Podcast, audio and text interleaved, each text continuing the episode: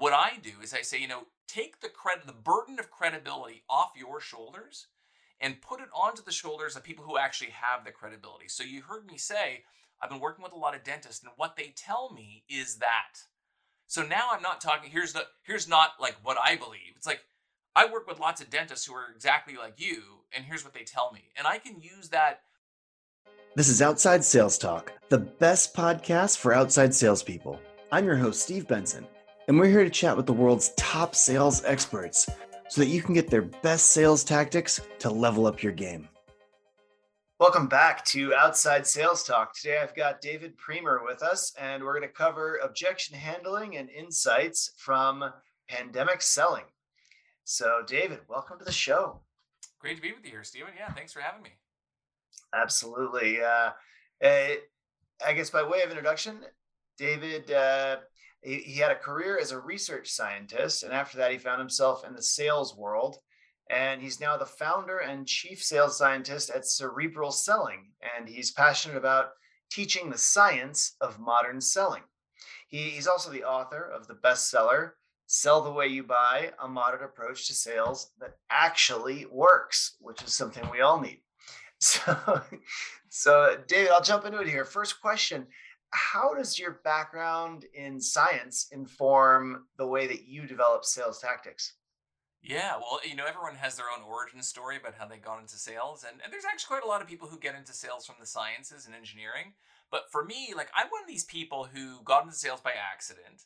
And realized very quickly that, like, I love to sell. I love the passion, the conviction, all the kind of great things that come with selling, but I don't like talking to salespeople, right? Just like everyone else. And so what I realized is that there's kind of like a method. There's a scientific principles around kind of persuasion and conviction and emotions and all these things that kind of, you know, get shoved into a blender that produce a certain outcome when a salesperson is talking to a customer. And I started picking apart the world of sales almost like a bit of an engineering problem. And I realized that, like, if you can understand the pathways and mechanisms by which human beings make purchasing decisions, well, then you can sell in an authentic, human, high conviction way that doesn't make you feel gross. And so that's kind of how I took my science engineering background and applied it to sales. Fantastic. And what exactly about the pandemic gave you these insights that you're going to share about objection handling? Yeah, well, you know, a lot of things have changed. It's funny, one of the problems that exists in the world of selling is that for so many people, the sales motion that they execute is the same one that, you know, they learned 5, 10, 20 years ago, however long it was. And the world of buying has changed so much over that time. And certainly the world of buying has changed quite a bit over the last couple of years. And so it's interesting when you see things like I'm a big fan of Sales is Life. I learned so much from sales about, you know, like watching my kids negotiate with me and those kinds of things. But when you think about what's happened in the pandemic, there's been all types of objections, more specifically thrown at people like politicians, you know, medical professionals, like look at, you know, Anthony Fauci, you know, kind of on all of these news shows, and people are bombarding him with questions. Why are you imposing these restrictions? Why do we have to wear masks again? You know, here in Ontario where I am, you know, the government was criticized for when the lockdowns were happening. Why are you shutting down these mom and pop operations, but you're letting these like big box stores, Walmart and Costco, stay open? So you see all of these kind of very emotionally charged objections being thrown at politicians in the kind of the public sphere. And if you kind of step back and take a look at how they address those objections, and I think, you know, especially nowadays, they're kind of more highly trained in how to deal with the public. It's really interesting. So there's definitely been a lot of examples of that, but certainly, and we can kind of get into this a little bit, is that the things that people value changed in the last couple of years. And so kind of the root cause of these objections and where they're coming from is a lot different than they were a couple of years ago. And so I guess how would you suggest a salesperson adapt their objection handling strategies for hard times, or specifically these times? Yeah, well, like the first thing is, you know, and you look at examples of how these politicians and medical practitioners have handled objections, a lot of them do a really good job of doing what I call acknowledging and empathizing. So this idea that when someone launches an objection at you, everything from like it's too expensive to it'll never work here or kind of call me back in 6 months, it's coming from a place of emotion. And when they launch that objection, they're expecting some kind of you know, antagonistic response. Oh no, it's not too expensive. Oh no, here's the value. Oh, here's why we're putting the mask mandates back in. And what actually happens in your brain is that the part of the brain that's associated with kind of like that antagonism and aggression is the part that lights up when that objection, when we surface those objections. So as we try to handle those objections, it's really important to try to remember that we need to move that dialogue before we even handle it from the part of the brain associated with the kind of like that antagonistic and very high emotion into the more reasonable, logical part. To give you an example, let's say my daughter comes to me in the middle of the night and she says, you know, Mommy, Daddy, there's a monster in my closet. It's going to come out and eat me in the middle of the night. I'm scared, right? Coming back to my daughter and saying, you're being stupid. There's no monster in the closet. Go back to bed. You know? Like, that's not a good objection handling response. I mean, as correct as that might be, that's not going to, you know, de-escalate the situation. And, you know, you laugh and, you know, but the reality is when our customers give us objections, it's coming from oftentimes a very similar place. Right, right. So what would you suggest instead? And let's use a really, why don't we game plan, do kind of role play this and, you know, for something real, like, let's just say you're trying to sell me, I don't know, a new laser for my dental practice, right? Mm-hmm. And I say, hey, you know, I can't look at anything like this right now because, and you stop by and you're in our front lobby and you've caught my attention and you tell me the basics of what you do. And I say, hey, I can't look at anything like this right this year because, you know, I'm just trying to get the practice going again right now. You know, so many people didn't come and go to the dentist during the pandemic and I'm just trying to get things back rolling again right now. Yeah, 100%. You know, Steve, I totally understand where you're coming from. You know what? I speak to dentists every day and they say the exact same thing. It's been quite a topsy-turvy world over the last couple of years. And I don't doubt that you have a lot of patients that are kind of experiencing that. You know, so step one, like acknowledge and empathize, right? Mm-hmm. Step two, now again, I don't know a lot about dental lasers, so I'm going to riff on this with you. Sure. I mean, but they're like every other laser. They just shoot stuff at stuff.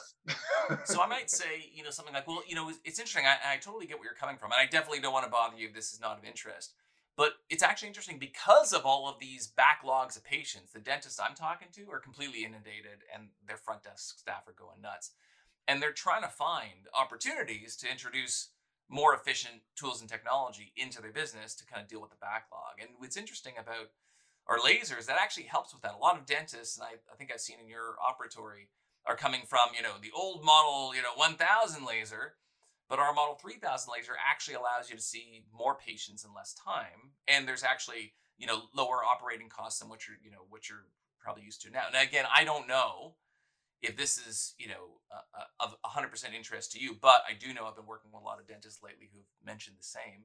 Is it worth, you know, just even exploring just to see if it makes sense to continue the conversation? Yeah, actually, I'm so booked right now, but if it was faster, that'd be fantastic. Let's set it up with my secretary. Yeah, no, yeah, like, the idea is like, it's more efficient. It's more this, but you see also, the call to action at the end is also very important. Now, we didn't get into this, you know, all of the science of this, but there's a lot of data that points to the call to action. So whenever I have the objection, I reframe it, and then I'm going to ask you to do something. And maybe it's a follow-on question. Like, have you noticed that, you know, maybe your laser now is like working really slow, or like how long does it take you to process a patient now? Like, I could go into that kind of level of dialogue. But let's say, for example, I wanted to go in for like the call to action, say like, hey, how about we have a conversation and see if we do this? There's kind of two different kinds of calls to action. There's what I might refer to as the interest-based call to action. Like, hey, Steve, are you interested in even just exploring this? Like, I'm not asking for like you're signing on the dotted line. Like, are you interested? And then there's the more specific call to action, which is like, hey, Steve, how about this? Why don't we schedule some time next Tuesday? I'm available between like 9 and noon. And I'm happy to give you like a 1-hour complete deep dive demonstration and overview of how this could help your business. How does that sound? One is very interest-based. One is very specific. And what the data shows, I love that there's some data from a software company called Gong who does all these kind of conversational analytics. And what they found kind of, and this is more for cold outreach, they analyzed 300,000 cold outreaches and they judged success as booking a meeting within 10 days. And they found that the interest-based calls to action actually produced twice the conversion rate as the specific ones. So it's kind of like, imagine you and I met and I wanted to ask you out on a date. Okay, like we just met. We met at Jane's party. So I said, you know, oh, hey, Steve, you know, we met the other night at Jane's party. You know, how about, you know, we catch like a Leafs game next Saturday night, maybe go out for a beer afterwards. And, you know, maybe like we could take a drive up north on Sunday. How does that, like, now I'm getting like really specific and you're thinking, this is really weird and oddly specific. But if I said, hey, Steve, like, would you be interested in doing something sometime? That's a much lower barrier thing for you to say yes to. So anyways, as a total aside, when the outreach is cold and you're worried about coming on too strong with the customer, going with those interest-based calls to action, get them to take a little step and just say, yeah, I'm interested, and then take it from there. Okay. Well, that's fantastic advice. The first thing there I noticed was the we've all heard so much about empathy as a concept, and putting yourself in the shoes of the buyer and kind of understanding them. What are some strategies you use for that to really kind of disarm them right off the bat and empathize with them, put yourself in their shoes in you know this hard time or any hard time? For sure. Well, you know, the easiest tactic I covered, this is tactic number one in my book, which I did not invent. I invented the book, but I did not invent this tactic, by the way. And a lot of people use it. Oftentimes people refer to it as like the feel, felt, found. And I like feel, felt, found, which is basically saying, if in case you're not familiar, because some people aren't, is you respond to the objection by using the words feel, felt, found in 3 consecutive sentences. So Steve, totally understand how you feel. Work with lots of customers who felt exactly the same way you did. What they found was this new laser actually allowed them to be more efficient in their practice. And then I follow up with a question. So I like the feel, felt, found because it kind of puts your mind in that zone. But what's interesting, and you know, I kind of do this a little bit instinctively now, but I want to spell it out, is that one of the biggest challenges is when it comes to selling and especially objection handling is credibility. Now, maybe some of the folks that are listening to this are brand new sellers. Maybe you're new into the sales game, or maybe you are new to your company, okay? Now, imagine you are trying to sell that dental laser, and I'm going toe-to-toe with a dentist, okay? I've never been a dentist. I don't know what dentists do every day, but I'm in sales, and I'm here to kind of sell you this laser. And so the dentist could be thinking in their head, who the hell is this guy?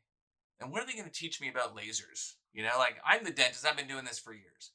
And so what I do is I say, you know, take the burden of credibility off your shoulders and put it onto the shoulders of people who actually have the credibility. So you heard me say, I've been working with a lot of dentists and what they tell me is that.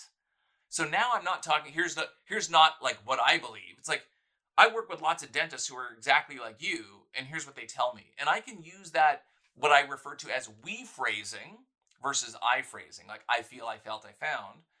It's like, we phrasing, like what we found at our company. Here's what, you know, we found in the industry. Here's what customers like you have found. I'm not putting any burden of credibility onto me. So that's a really important distinction. And of course, if you are experienced and been working for your company for a long time, more power to you. But if you're new or you're young, you don't have that credibility, always try to kind of fall back and put that burden of credibility on the we versus the I. That's fantastic advice. And how do you think customers and prospects' behaviors have changed throughout these difficult times? I guess have any of these things you're talking about, has there been a shift in the last few years? I like that I say hard economic times. We're kind of going from the pandemic problems to now we have a recession problem. It's like a new problem. It's like we've moved so seamlessly from one problem to the next. Yeah. But have you seen a fundamental shift in behavior, or would you say that these things would these answers have been the same 5 years ago?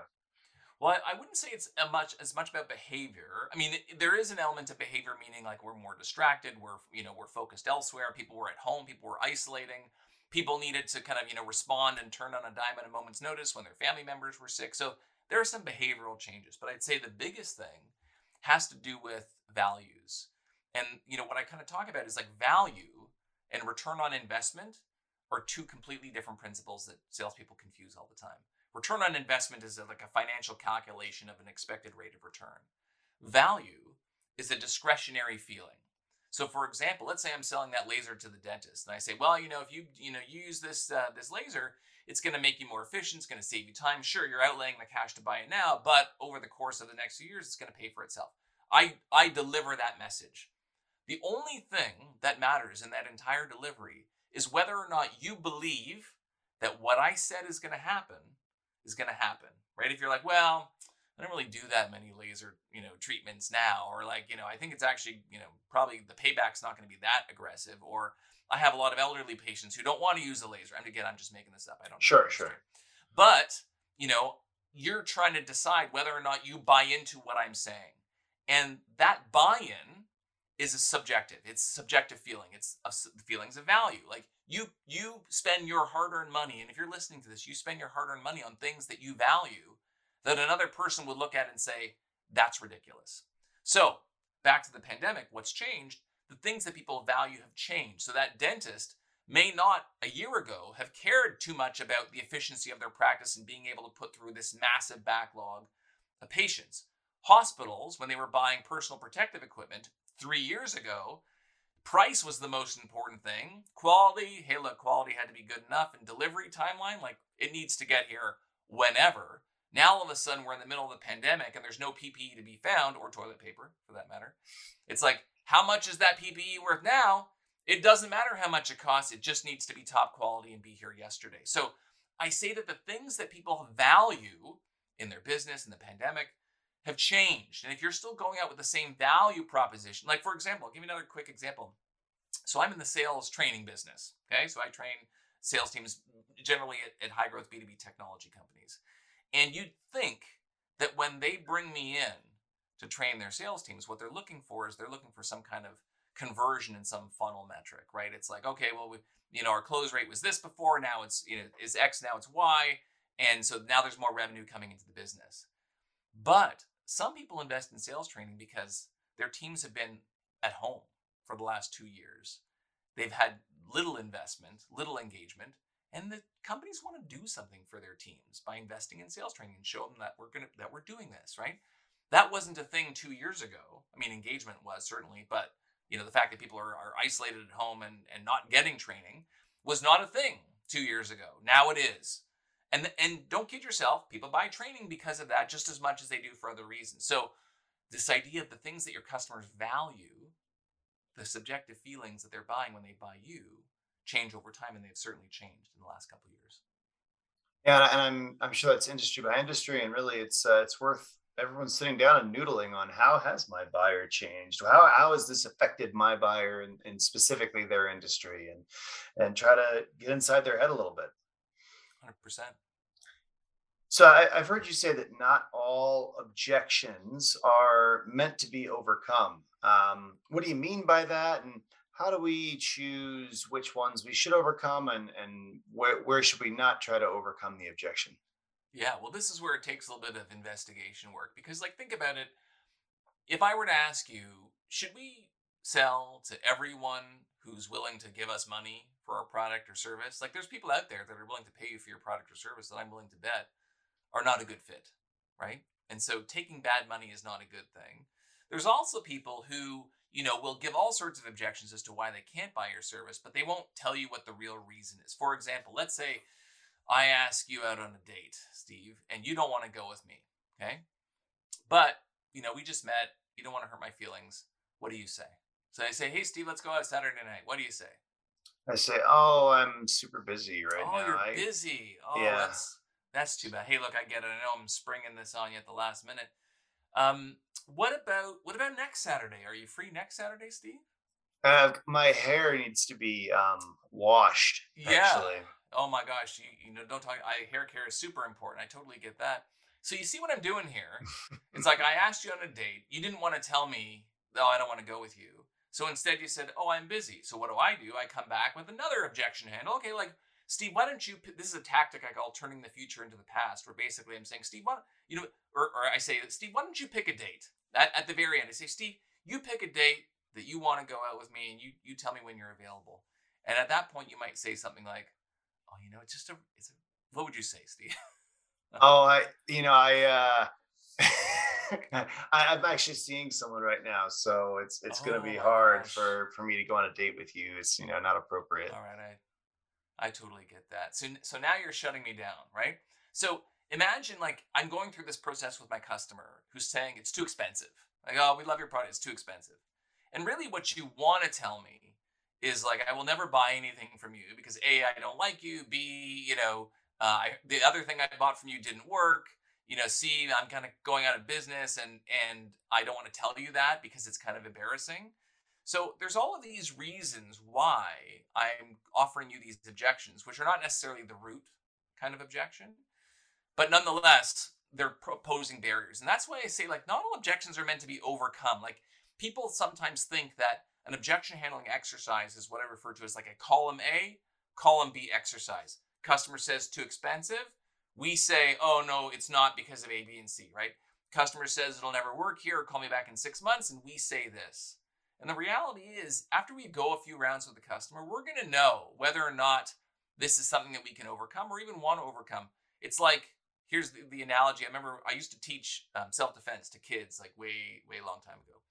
And kids would often ask, like, you know, what happens if a grown-up tries to grab me, right? Like, I'm little and the grown-up's really big. Won't they just be stronger than I am? And what we used to tell them, we said, you ever try to hold a 10-pound house cat that doesn't want to be held? You know, that's the experience of someone who just doesn't want to buy something from you and will just keep throwing objection after objection. You will not be able to hold on to that customer. And after a while, when you keep getting these objections, it's a good signal to you to say, hey, you know what? This ain't going to happen. Maybe we should just walk away and not handle it at the end of the day. Yeah, absolutely. Well, I think the strategy in objection handling sometimes can just be to get to what the reason is, because sometimes it's a stupid reason, right? Like, I guess to the dating example, like, the real reason could have been, I don't know, I just thought you weren't rich enough for me to date, but I didn't want to tell you that because that would make me seem really superficial. But by poking away around at me until you get that out of me, then you could be like, oh, well, on our first date, we could go on my yacht. And I'd be like, oh, you didn't mention yacht. There you go. Well, that's, you know, there's no column A, column B for that. So yeah, the idea is to have a discussion. Like, it's a discussion, just like anything else in sales. It's not a one-hit crush scenario. Yeah, I've got a training video that I did on YouTube somewhere, and where I talk about objection handling and how to get to the objection behind the objection. And I like the way you've kind of laid this out, because, you know, that not all of them are meant to be overcome, because that's it's a different way of saying it, a similar concept, but I like your way better. I'm stealing it. No, it's not. Look, you know what? And sometimes you can actually tell this, because as salespeople, sometimes we have this kind of, you know, emotional bias where we're like, no, Steve's still going to buy my Laser 3000. Like, he's just, you know, he just needs a little bit more time. Don't worry. And, you know, and sometimes that's not the case. You can actually, like I was saying, you can look at the data.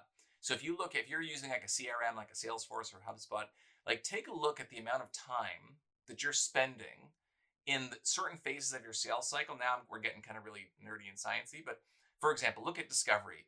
Take a look at the amount of time you're spending in the discovery phase of your sales cycle for deals you end up winning and deals you end up losing. So I actually have an article on my blog, which I'll share at the end. It's called Sell More by Losing Faster. And I noticed this really interesting trend, which was the deals that we ended up losing, we actually ended up spending way longer in the discovery phase of the sales cycle. And that was because customer just wasn't giving us the buying signals. Too many objections, like, they couldn't get the right people on the phone. They, you know, they kept canceling meetings, and we kind of kept holding out hope. Meanwhile, if I know that a typical discovery phase for a deal that we end up winning is a week, right? But the discovery phase of my sales cycle with, you know, Dr. Steve Benson is a month, that's not a good sign. Like, that, you know, maybe Steve's just not that into me, and this deal is kind of going off the rails. And so sometimes you can take a look at your deal cycles just from the data perspective and say, yeah, this does not look and smell like a deal that's going my way. And when you look, sometimes it's, you know, too many objections, too many, like, an objection, by the way, we think of an objection as like, oh, it's never going to work here, it's too expensive. But an objection could be, call me back in 6 months, you know, or canceling the meeting at the last minute. Those are objections as well. And so if you kind of look at those trends and patterns, you can get a better sense of if these objections, either spoken or unspoken, can be overcome. Yeah, makes perfect sense. What strategies can you use to get to make sure you know the root cause of the prospect's objection in these types of situations? Yeah, oftentimes, like I have this little cycle that I kind of think about is, you know, you get an objection, you acknowledge and soften. So you kind of, you know, you move that into dialogue to the part of the person's brain. You try to identify what the intent is. Are you just trying to get a discount? Are you trying to like push me off? And then I ask clarification questions, right? And oftentimes it's that clarification question that will give me a sense of what my next move should be. And in fact, the data from, for example, Gong shows that top salespeople disproportionately respond to objections with questions versus just responses, or like what they refer to as the objection handling monologue.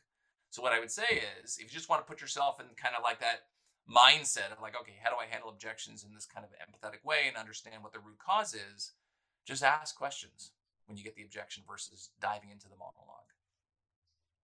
Yeah, I think for, and this isn't in all industries, but in a lot of industries, you know, it's price objection that is actually the root cause. So that people drag their feet and give a million reasons other than I just don't have the money for this.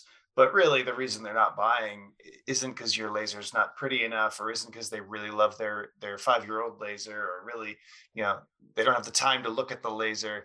They're like, I know these lasers cost $5,000. I don't want to spend $5,000 on a laser right now. I am, you know, behind on my mortgage payment.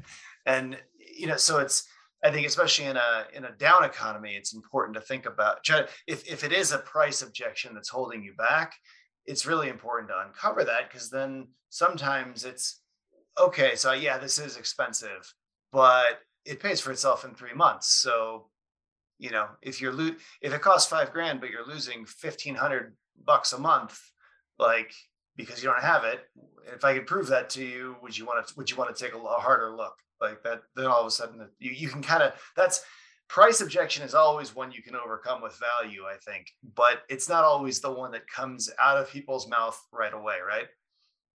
100%. And you're absolutely right what you said about kind of like the emotional state, you know, like if you, you know, your stock portfolio is doing well, you know, the business is growing, you feel good about investing. But what actually happened, and I work with a lot of like venture funded, you know, technology companies at the beginning of the pandemic, when there was a lot of uncertainty, even companies that were doing well were kind of being more cautious. Some were laying people off, some were downsizing, because they were now worried that this thing, which is unknown, could actually last for a long time. And they didn't know what the funding climate was going to be like. So now it's kind of like they're almost wondering, okay, will I be able to, I was going to raise some more venture capital 6 months, a year from now. Will my company be worth the same? You know what? It probably won't. I should kind of scale back, even though the fundamentals of their company were the same. And so sometimes just the emotional state that you get around, like imagine, you know, you just got into a car accident, you needed to like shell out a bunch of money to get your car fixed. And now all of a sudden I come a knocking for this laser. You're like, I'm going to say it's not a good time. Meanwhile, you're just not in a good emotional state to be spending money right now. That's the real reason. Yeah, absolutely. Well, and, a macroeconomist would tell you this is how recessions are self-fulfilling and, you know, create bigger effects than they otherwise would have because of the way we react to bad news. 100%. Well, the next section is sales in 60 seconds. So quick questions, quick answers. What's the one thing that people forget when they're handling objections in sales today? Just intent, really understand, like trying to figure out what the root cause is. Like we just jump into the objection handling monologue too soon. We think that we've heard the objection before. We don't stop to ask questions and really understand what the person's trying to get at here. What's one objection tactic that stands out in your mind that way too many salespeople get wrong? You know what? So the easiest and most powerful objection handling tactic that you might be using but not realizing how powerful it is using the word because when you handle an objection. The word because is a trigger word, and it's been scientifically proven that when I use the word because in a sentence, it creates this aura of certainty in your mind. Oh, you can't have another cookie because it's bedtime. Oh, you know, the laser isn't actually as expensive as you think because it's going to help you be more efficient. The word because kind of signals to your brain, oh, no, there's a reason why this person is kind of reframing my perspective. And just using the word because has actually been shown to increase conversion rates, even if your rationale is not stellar. So I love, you know, using the word because much more intentionally when you're handling an objection. Great advice. And what's a harsh truth that you wish more salespeople in these situations accepted? You're using tactics that would never work on you if you were on the buying side. That's the harsh truth. You know, as salespeople, we try to use these tactics that we've been taught over the years. Meanwhile, you know, we get sold to all the time. You know, it was in Costco the other day. My wife said, you know what, we need like a steam, you know, vacuum cleaner to mop up the dog hair. I'm like, okay. And there was a woman there, you know, nice lady. She was demoing these steam vacuums in Costco. And I walked by and I'm like, just out of curiosity, like, how much do these cost? And she's like, oh, do you want to see a demo? I'm like, no, I don't want to see a demo. I just want to know how much they cost. Meanwhile, you know, what do we do when a customer says how much it costs? Well, look, before I tell you how much it costs, let me show you how it slices and dices, right? So I'm just giving you this as an example, but we use tactics all the time that would never work on us. Yeah, absolutely. And would you say there's any habits that you have seen in your practice, salespeople using that you think they should stop doing? So, you know, the number one thing that I see people do is kind of what I mentioned earlier, which is try to corner customers or the kind of the closing questions. Hey, Steve, is there any reason why you don't think you could move forward, you know, with this deal today? You know, what happens is when we restrict our customers and we convey to them that they are not able to choose freely, they resist. It's actually a psychological principle known as reactance. And you experience this when you go into the mall and you walk into like the Gap and the person at the Gap says, oh, welcome to the Gap, sir. Is there something here I can help you find? And what do you say? I say, how did I just end up in the Gap? What have I done, what have I done wrong? Or your favorite store. You know. Yeah, no, I think you just say, no, I'm just looking, right? Because what happens is we don't want to say yes and essentially grant consent for that salesperson to do all their sleazy sales things to us. And so this kind of feeling of reactance, we get that, of course, in those situations. But when I also say, hey, how about we go out Saturday night, 2 p.m., you know, like, We'll do this. Hey, how about I come up to your office and show you the laser next Thursday? I'll give you like a 90-minute demo. Like that also makes you feel like your ability to choose freely is being restricted. And when that happens, you become immediately resistant and shut down. And so are there any bad habits that salespeople should stop doing? Yeah, stop trying to corner your customers because it's pissing them off and you're going to get a no much quicker out of them. And how do you phrase that same situation in a way that allows them to keep their ability to choose? Very easily. All you do, just give them the option to say no, right? Hey, look, so Steve, you know, it sounds like there might be a way for us to help you in your dental practice. Would it make sense for me to kind of, you know, just show you a little bit about this product and I can learn a little bit more about your practice and then, you know, you can decide whether or not it even makes sense to continue the conversation. And by the way, like if the answer is no, Steve, that's okay too. Like I want to preserve your time. So if I give you the option to say no, it's more likely that you're going to say yes after I've already kind of teased some sort of value, right? So it's kind of like, you know, hey, Steve, do you want to go out Saturday night? No, I know we hit it off at Jane's party and, you know, you seem like a fun guy. And look, you know what? I think we can have fun. We go to Leafs game. But if you're not into it, like, hey, like that's okay too. You see, after I give you the out, it's more likely that you're going to either say yes or no. Right? Mm-hmm. Versus tell me, oh, I'm busy Saturday night, right? So if I give you permission to say no, it is more likely you're going to say yes. Again, this is a thing I talk about in my book as well. And it's also something that's been scientifically proven. Makes sense. And what would you say the greatest sales lesson that you've learned over the years from all your scientific research here?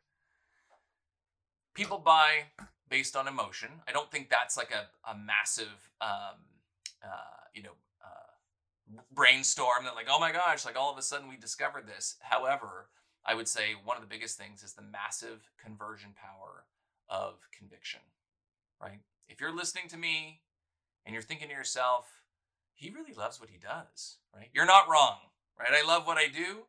And hopefully you can tell I speak about it with passion and conviction, but that also means that if you don't believe in your laser, if you don't believe in what you do, I can tell immediately, right? It's like when this is like lessons learned from being a father. I have three kids, two are teenagers. And when my oldest daughter, she comes to me one night, and she had a volleyball practice. She plays on the volleyball team at her high school. She had a volleyball practice early the next morning. She needed to lift to school, but she forgot to tell anyone she had this practice. She comes to me and she's like, so Dad, I'm like, the answer is no. I'm immediately defensive when you approach me like that, right? And so like, I can tell you don't have conviction in what you're about to say. And I saw this back when I was at Salesforce. I used to run small business sales for the Eastern US at Salesforce. All these super young, enthusiastic sales reps. But sometimes I would have these reps that would have lots of activity, lots of calls, lots of emails, lots of client visits, no pipeline. And so I would start listening to their calls, and I would hear them and the fear and trepidation in their voice. And I would say, Steve, it just sounds to me like you're bothering this customer. That's what it sounds like. It sounds like you don't believe in what you're selling, and they're thinking, who the hell is this kid and what are they trying to sell me? So passion, conviction, even if you're wrong, by the way, you see this play out in the political sphere.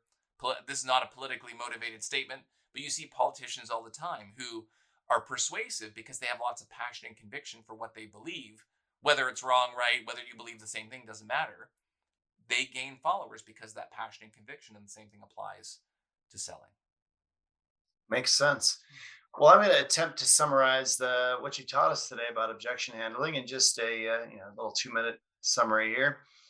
So first of all, common sales objections come from a place of emotion a lot of the times. And you can handle these objections by first acknowledging and empathizing with the prospect, and then speaking to how your solution can help with the problem they brought up in their objection. There are two different kinds of calls to action. There are interest-based calls to action, like, are you even interested in this solution? And then there's more specific calls to action, like, why don't we meet next Tuesday at 2 p.m. to discuss all your options? And the interest-based call to action has been found to be more effective in scheduling a meeting and getting the next step. So it's almost like you don't want to take two steps. You want to take one step at a time, and that one step is just get the interest-based. You can, a powerful framework that David loves is the feel, felt, found framework, and adds a ton of credibility, and you can put the credibility on actual experts by using a we concept, by speaking to other people's experiences. So, I understand why you feel that way. A lot of doctors have felt that way that I've talked to, and what they found was, so feel, felt, found, and hanging that credibility on the actual experts. Next, the things that your customers value changes every couple years, and it's important to rethink about how their values might have changed in the last couple of years, and how they're changing right now as the economy turns from a decade of up times to probably heading into a recession here. Not all objections are meant to be overcome. So if you keep getting different objections from a prospect, after a few objections, it can become clear that the prospect is not in fact interested. They just don't want to go on a date with you. One great strategy is to ask clarification questions in response to objections, and you can sometimes get at the root cause of an objection. So maybe the person you're asking on a date already has a boyfriend and or a girlfriend, and and that was the actual root objection. But by clarifying, you figure that out, as opposed to just throwing out more day options or activity options. In our date objection handling example here. Well, this has been fantastic, David. Tell me, where can our listeners read more about your work? I mean, I know you do workshops for companies and trainings for companies about objection handling. where can people reach out to you? Tell us about the book. Give us the lowdown on you. I'm unreachable. You don't want to talk to me. No. So you can always hit me up on LinkedIn. You can find me on cerebralselling.com, all one word, which is my website. I give away tons of free stuff. I have a YouTube channel by the same name.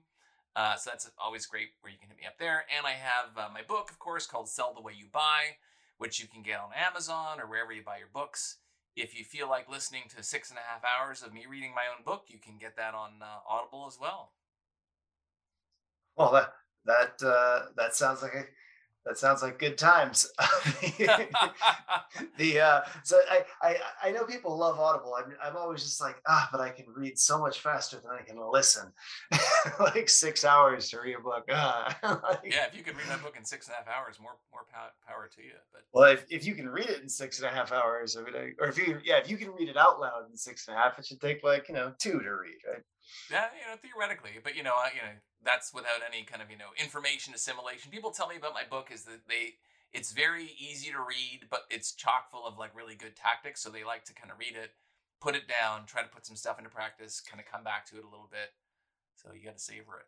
Yeah, I think a lot of the sales training stuff, it's one thing to hear it, like felt found, right? Like I've heard that 1,000,000 times. I could probably sit here for 10 minutes and work that into my mind by just playing it out in different scenarios and using it, and it would probably improve my abilities, right? And I've heard that 10 times, but I know I don't do it, right? Because I know it's not so it's one thing to hear this stuff. It's another thing to practice it and bring it into, get it actually, take it out of your just knowing about it in your mind and make it into a tool in your belt. 100%. It's funny. I kind of think of it in the way I describe it is like the Olympics. If you ever watch the Olympics, and you see people do a sport and you think to yourself, I could do that. It's just running. It's just, how hard is that? Right. And of course, if you try to do any of that stuff, I'm not talking about the ski jumping and crazy stuff, but the regular stuff, you think, I could do that. But if you really tried to do that, you would hurt yourself and you're not as flexible as you think and all this kind of stuff. And so sales is like that as well. You could read something, see something and be like, oh yeah, I understand that intellectually, but to actually work it into your sales motion takes some time. So I'm actually a big fan, even when I do my training, I'm not a one and done. I don't come in for the day, do the thing and then go off and then, golf claps and then people just go back to their desk and do what they were doing before. I'm not in the business of doing that. I focus on one tactic at a time over the course of time so that you can assimilate it into your sales motion in a very natural way. As well, not every tactic's going to be for everyone. You already probably have a selling style. And, it's kind of like if you have a golf swing, I don't want to rework the whole golf swing. I just want to try to work on a couple things that are very complementary to what you're already doing. So that's the way I would think about any of the sales tactics you read as well. Absolutely. Great advice. Well, this has been a great episode of the Outside Sales Talk here. If you work in field sales, you'll love Badger Maps, #1 route planner, helps you sell 20% more, drive 20% less. You can get a free trial at badgermapping.com. And if anyone can think of any other reps that would benefit from the things that David has taught us about today with objection handling, definitely send this along to them. David, thanks a ton for being here. My pleasure, Steve. Thanks for having me. Absolutely. Take care, guys.